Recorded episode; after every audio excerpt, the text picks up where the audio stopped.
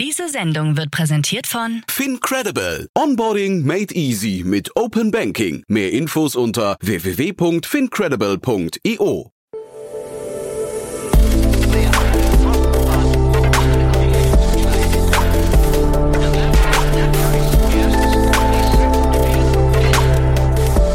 Startup Insider Daily. Interview.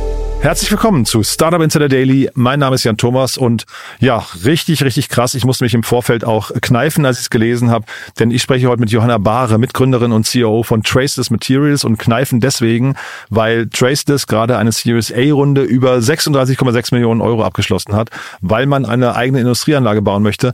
Ihr kennt vielleicht Traceless schon, äh, dort forscht man an einer Plastikalternative, ist ein hochrelevantes Thema und äh, umso schöner zu sehen, dass da jetzt gerade so viel Geld reinfließt. Ich hatte neulich mit Tina Dreimann schon über das Thema kurz gesprochen und vor allem war Johanna auch vor ja rund zwei Jahren, anderthalb, zwei Jahren bei uns hier schon im Podcast und hatte damals schon relativ ausführlich über die Mission gesprochen. Heute haben wir natürlich über die Finanzierungsrunde gesprochen, über den Ausblick, aber wir haben auch über den Markt an sich gesprochen. Es ist ein tolles Gespräch. Jetzt, wie gesagt, mit Johanna Bahre, Mitgründerin und CEO von Traceless. Werbung. Hi, hier ist Nina, Content Managerin bei Startup Insider. Suchst du deine nächste große berufliche Herausforderung? Dann melde dich bei uns. Wir suchen aktiv nach neuen Teammitgliedern, die Startup Insider zum führenden Informationsmedium der deutschsprachigen Startup-Szene machen wollen. Aktuell suchen wir Sales Manager, Customer Success Manager, Finanzmanager sowie Werkstudenten in den Bereichen Sales, Product und Content. Aber auch wenn keine passende Stelle dabei ist, melde dich trotzdem bei uns. Wir suchen immer nach leidenschaftlichen Menschen, die mit Startup Insider Großes bewegen wollen. Also, um mehr zu erfahren und dich zu bewerben, geh jetzt ganz einfach auf startupinsider.de/slash insider. Startup Insider Daily. Interview. Sehr schön, ich freue mich. Johanna Bahre ist wieder hier, Mitgründerin und COO von Traceless Materials. Hallo Johanna. Hi Jan. Ja, wow, Glückwunsch. Toll. Ganz, ganz starke Runde. Ja? Absolut, wir Ja. sind sehr glücklich darüber, ja. Dürft ihr auch sein. Äh, ja, erzähl doch vielleicht mal, also, oder fang mal nochmal damit an, du warst ja schon mal im Podcast hier, aber erzähl doch nochmal kurz, was ihr macht und vielleicht auch, was seitdem passiert ist. Genau, also mit Traceless bringen wir eine neue, ganzheitlich nachhaltige Alternative zu herkömmlichem Kunststoff auf den Markt. Klingt vielleicht erstmal ein bisschen sperrig. Was wir machen, ist, dass wir tatsächlich ein Material produzieren, das sich so verarbeiten lässt wie Plastik und damit eben auch für viele Anwendungen, in denen Plastik heute Anwendung findet, ähm, ein Ersatz ist. Das aber wirklich ganzheitlich nachhaltig ist und unter anderem sollte es in der Umwelt landen, sich dort in wenigen Wochen komplett auflöst, also keine Spur hinterlässt, also traceless ist. Und die Runde, die jetzt abgeschlossen hat, äh, ist eine Series A. Ich habe wirklich länger hingucken müssen, um zu glauben, das ist eine Series A, weil es von der, vom, vom Volumen her fühlt es sich an wie eine Series B. Erzähl doch mal, wie, wie habt ihr das denn geschafft? Ja, das war tatsächlich nicht ganz einfach. Ähm, und ja, das Volumen ist sehr hoch. Wir haben 36,6 Millionen in dieser Runde eingesammelt, denn wir bauen unsere eigenen Produktionsanlagen. Und das ist wirklich äh, genau Beton und Stahl, der dort gebaut werden muss. Und das ist nicht ganz günstig. Deswegen ist diese Runde tatsächlich als unsere zweite Finanzierungsrunde trotzdem genau in einer Größe, die für andere sicherlich auch schon eine Series B sein könnte. Und was vielleicht noch besonders ist an dieser Runde, das ist nicht eine reine Equity-Runde, sondern das ist wirklich eine Mischung aus Eigen- und Fremdkapital. Ähm, bestimmt auch nicht ganz üblich bei einem jungen Unternehmen, das Total. gerade mal drei Jahre alt ist. Aber eben weil der Kapitalbedarf so hoch ist, ähm, haben wir uns dafür entschieden, diesen Weg zu gehen. Ich habe dunkel in Erinnerung, dass ihr, ihr hattet ein Labor, ne? aber das war jetzt, das war jetzt keine richtige Anlage bis dato. Das war, glaube ich, sogar so eingemietet. Oder habe ich das falsch in Erinnerung? Genau, wir haben ein eingemietetes Labor und wir haben tatsächlich auch eine eingemietete Halle, in der wir schon eine Pilotproduktionsanlage stehen haben. Also wir können erstes Material schon seit mehr, anderthalb Jahren produzieren. Was diese Runde uns jetzt aber ermöglicht, ist unsere Produktionskapazitäten um das tausendfache zu erweitern und damit eben jedes Jahr mehrere tausend Tonnen unseres Materials auf den Markt bringen zu können. Und dann wird's spannend. Mehrere tausend Tonnen. Jetzt, äh, in welchen Dimensionen ab oder ab welchen Dimensionen wird man ernst genommen? Naja, ich glaube, wir kennen alle die vielen, vielen Plastikprodukte, die uns jeden Tag umgeben und so eine konventionelle Kunststoffproduktionsanlage hat dann schon auch mal Produktionskapazitäten von 500.000 Tonnen im Jahr. Genau, das ist schon ganz schön groß. Ähm, nichtsdestotrotz ist es wirklich so, mit dieser neuen Anlage werden wir in der Lage sein, für unsere Kunden wirklich schon Mengen, unsere Kunden schon mit Mengen zu beliefern, mit denen sie dann wirklich auch erste Produkte komplett in ihrem Sortiment ersetzen können. Und dann wird man ernst genommen, denn das ist es natürlich das, was unsere Kunden schlussendlich wollen. Hm. Ne, ist ja ein, also ich meine, wann, wann hört man von einem Startup mal das tausendfache des äh, Status Quo? Ne? Also das hört man ja wirklich selten. Wie geht es dann weiter? Äh, jetzt dann baut ihr jetzt diese Produktionsanlage. Ist das dann schon das Ende der Fahnenstange für euch oder habt ihr vor, dann mehrere Produktionsanlagen zu bauen? Damit ist äh, unser Ziel natürlich noch nicht erreicht, denn langfristig wollen wir die größtmögliche positiven Einfluss auf die globale Plastikverschmutzung nehmen. Und das können wir natürlich nur, indem wir immer mehr Material auch auf den Markt bringen.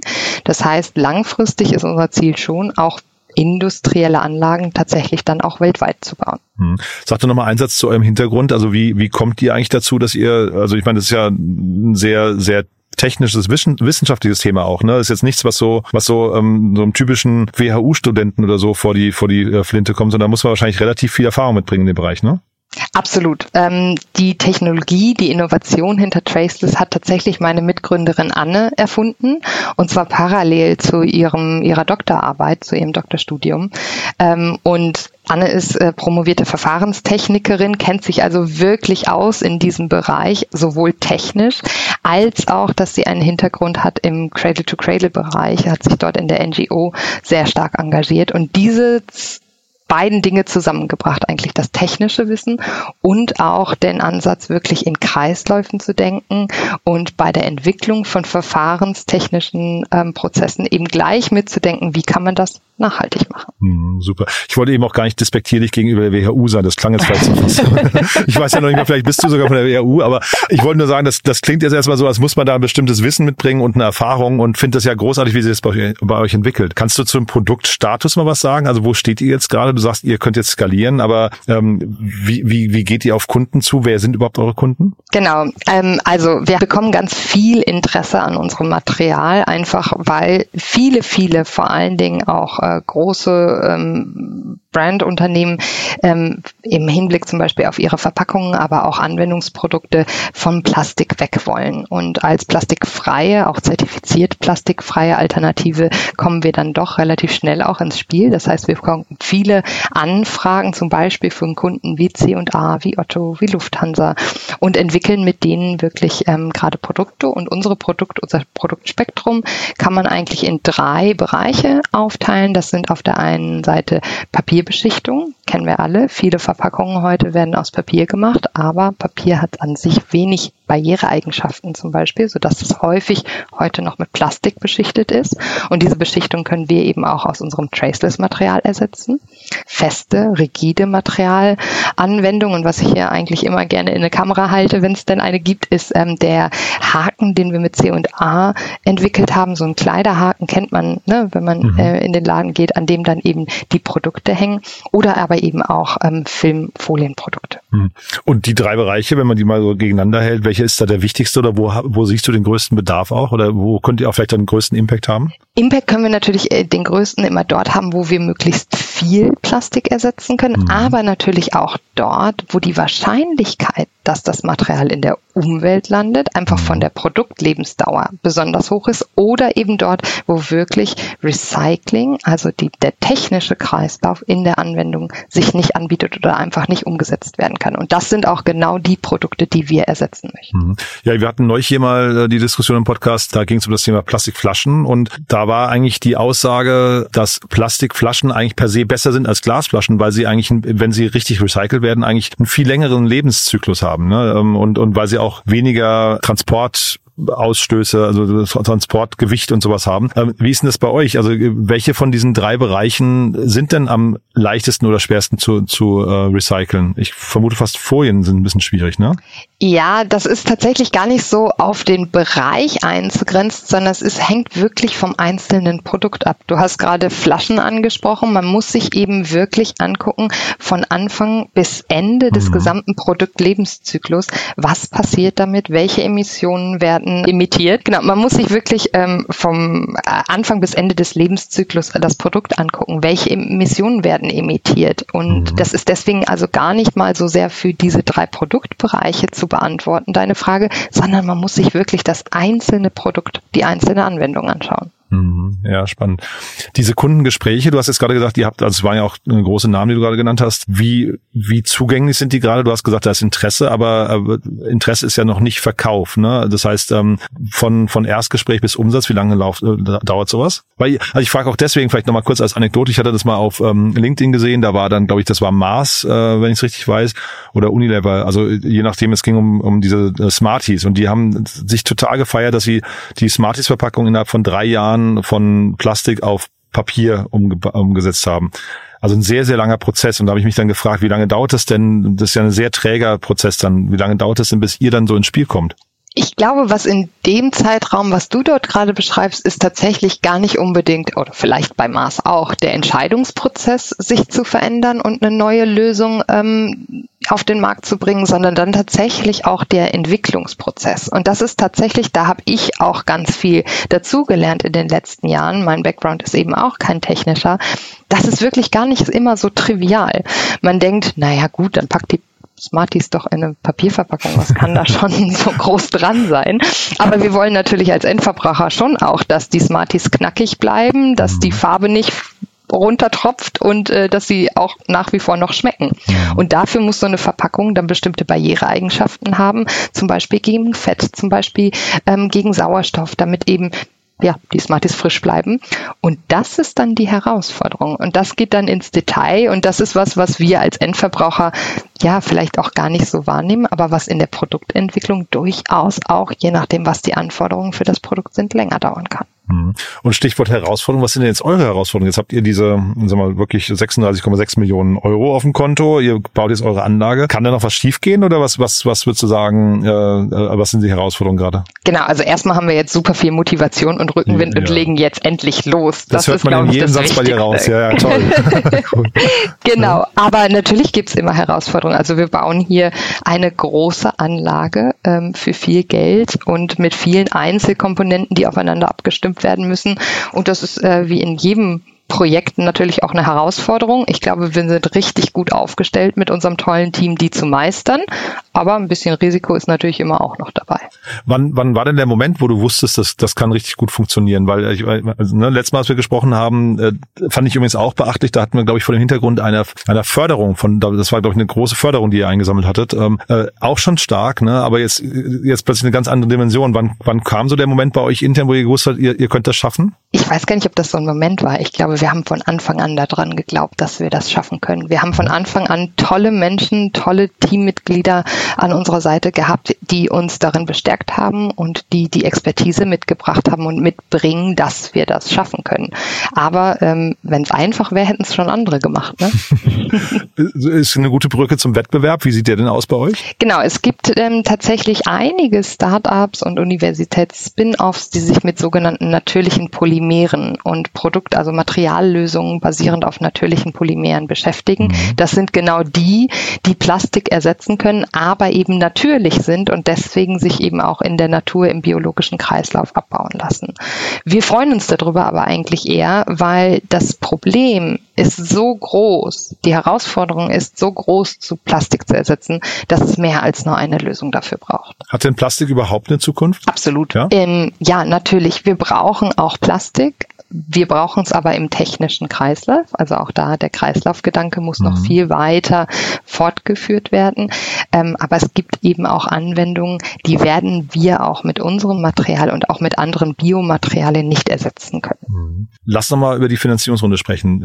36,6 Millionen Euro. Du hast gesagt, da ist ein Teil Fremdkapital und hast selbst gesagt, recht ungewöhnlich für ein junges Startup, dass da Fremdkapital mit drin ist. Wie habt ihr das geschafft? Was war da entscheidend? Entscheidend war da sicherlich die Unterstützung vor Ort in Hamburg von unserem lokalen Bankenkonsortium, die uns wirklich von Anfang an helfen wollten und es möglich gemacht haben, das eben auch in einer Konstellation, die sicherlich einfach nicht üblich ist. Ne? Also es ist ja auch, ähm, wir haben gerade schon über Risiko gesprochen, für Banken nicht einfach, so etwas finanziell zu unterstützen, die das aber mit ganz viel Elan und Motivation möglich gemacht haben. Und was würdest du sagen, ist der Grund dafür? Weil, also, was man ja schon gesehen hat, ihr habt sehr viel Zuspruch, ne? Also, das Thema hat Rückenwind, ihr seid ein weibliches Gründerteam, ihr habt sehr viel Presse bekommen, ne? Fördermittel haben wir auch gerade schon besprochen. Ist das dann etwas, was sich in solche Bankgespräche ähm, überlagert, äh, überträgt oder gibt es andere Gründe, warum das dann für euch, waren die, waren die äh, Unit Economics und KPIs bei euch so gut? Also sicherlich hat die Aufmerksamkeit für das Thema und für das Unternehmen uns da auch geholfen, mhm. aber natürlich muss auch der Business Case dahinter stimmen, damit mhm. eine Bank sowas finanzieren kann. Mhm. Und Business Case, ähm, wie verdient ihr eigentlich Geld dann hinterher?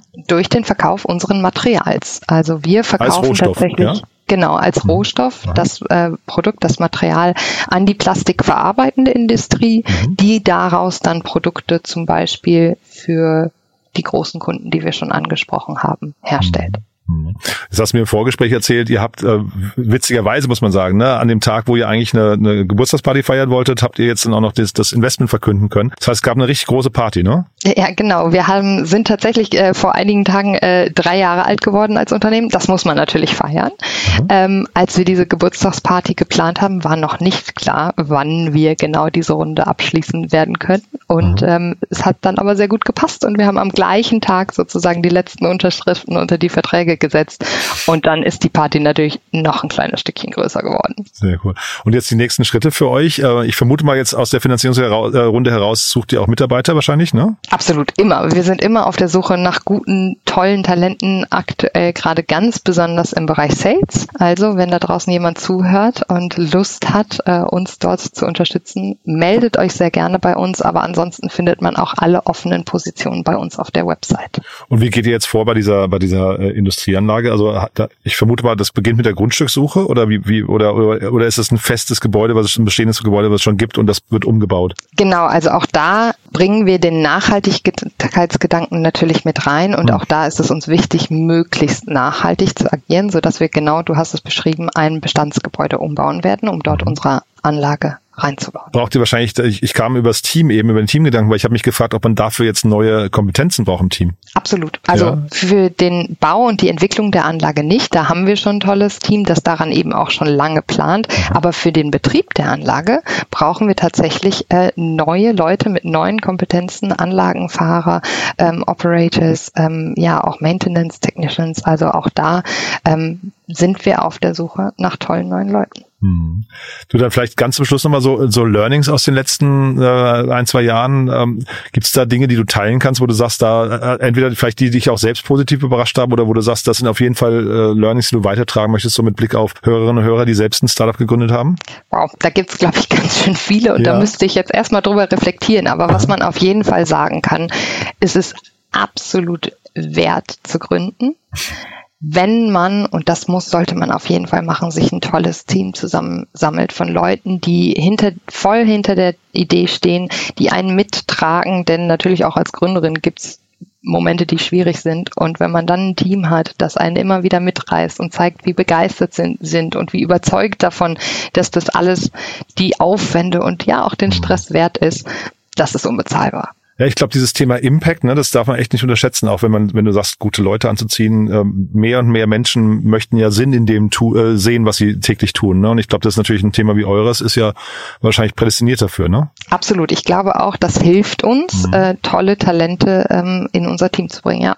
Gibt es denn eigentlich auch Kritik an eurem Modell? Also äh, jetzt vielleicht auch mal nochmal mit Blick auf die Investorengespräche. Gibt es da, also ne, du hast ja gesagt, es war vielleicht auch nicht ganz einfach. Ne? Es sind, sind ja so ein bisschen schwierige Zeiten auch gerade für, für Finanzierungsrunden. Gibt es da, gibt's da Kritik, die du vielleicht sogar, wo du sagst, boah, die, die fand ich ungerecht oder die kann ich nicht nachvollziehen? Ungerecht oder nicht nachvollziehbare Kritik glaube ich nicht, aber ich glaube, es gibt schon unterschiedliche Einschätzungen davon, wie hoch das Risiko ist und ob es das wert ist, dieses Risiko einzugehen. Und deswegen deswegen bin ich umso froher, dass wir jetzt ähm, neue Investoren an Bord gebracht haben, die tatsächlich auch das technische Verständnis haben und unsere Mission und unseren Plan 100 Prozent unterstützen ähm, und eben dort ähm, auch inhaltlich uns weiterbringen können. Und ich glaube, das ist genau das, was wir gesucht haben. Super, Johanna. Also klingt ganz, ganz toll. Glückwunsch nochmal zu der Runde. Haben wir was Wichtiges vergessen? Nö. Super. Du dann weiterhin viel Erfolg. Ich bin gespannt, wie es weitergeht. Werde das aus dem Augenwinkel ähm, äh, oder aus der Distanz beobachten und freue mich, wenn wir vielleicht das nächste Mal sprechen, wenn die Anlage steht. Vielen herzlichen Dank. Super. Das machen wir. Bis dahin, ne? Alles Gute. Ciao. Bis dahin. Tschüss. Werbung. Hi, hier ist Moritz, Marketing und Growth Manager bei Startup Insider. Wenn du über die verschiedensten Themen immer auf dem neuesten Stand sein möchtest, dann empfehle ich dir auf jeden Fall unsere Newsletter auszuprobieren. Von unserem täglichen Morning Briefing Startup Insider Daily zu unseren themenspezifischen Newslettern wie Krypto und Web3, Investments und Exits oder KI Kompakt bist du mit unseren Newslettern immer top informiert. Falls du interessiert bist, kannst du dich jetzt ganz einfach kostenlos anmelden und zwar unter startupinsider.de/slash insider. Startup Insider Daily, der tägliche Nachrichtenpodcast der deutschen Startup-Szene. Ja, das war Johanna Bahre, die Mitgründerin und CEO von Traceless Materials und das war wirklich richtig, richtig spannend. Nochmal Glückwunsch für die tolle Entwicklung, tolle Traction, muss man sagen. Bin sehr gespannt, wie es da weitergeht. Ähm, ich habe Johanna auf jeden Fall im Nachgang gesagt, wir können jederzeit sprechen, wenn es da große Neuigkeiten gibt. Ich finde das ein super Thema und freue mich von Herzen für das Team, dass sie da so erfolgreich auch im Fundraising waren und auch Banken überzeugen konnten, was natürlich auch nicht selbstverständlich ist. Toll, wirklich maximaler Respekt. Wenn es euch auch so geht, wenn euch das Spaß gemacht hat hier, gerade wenn ihr das genauso beeindruckend findet, dann gerne weiterempfehlen an Menschen, die hier mal reinhören sollten. Vielleicht kennt ihr jemanden, der sich für Traceless Materials interessieren könnte, äh, zum Beispiel als Mitarbeiterin und Mitarbeiter oder auch als potenzieller Kunde oder vielleicht als zukünftiger Investor, gerne weiterempfehlen oder vielleicht kennt ihr einfach jemanden, der sich generell für Cradle to Cradle oder Recycling-Themen interessiert, dann ist wahrscheinlich auch in dem Fall das hier eine richtig coole Folge. Ja, das war's von meiner Seite aus. Euch einen tollen Tag. Vielleicht hören wir uns nachher nochmal wieder und falls nicht nachher, hoffentlich spätestens morgen. Bis dann, alles Gute. Ciao, ciao.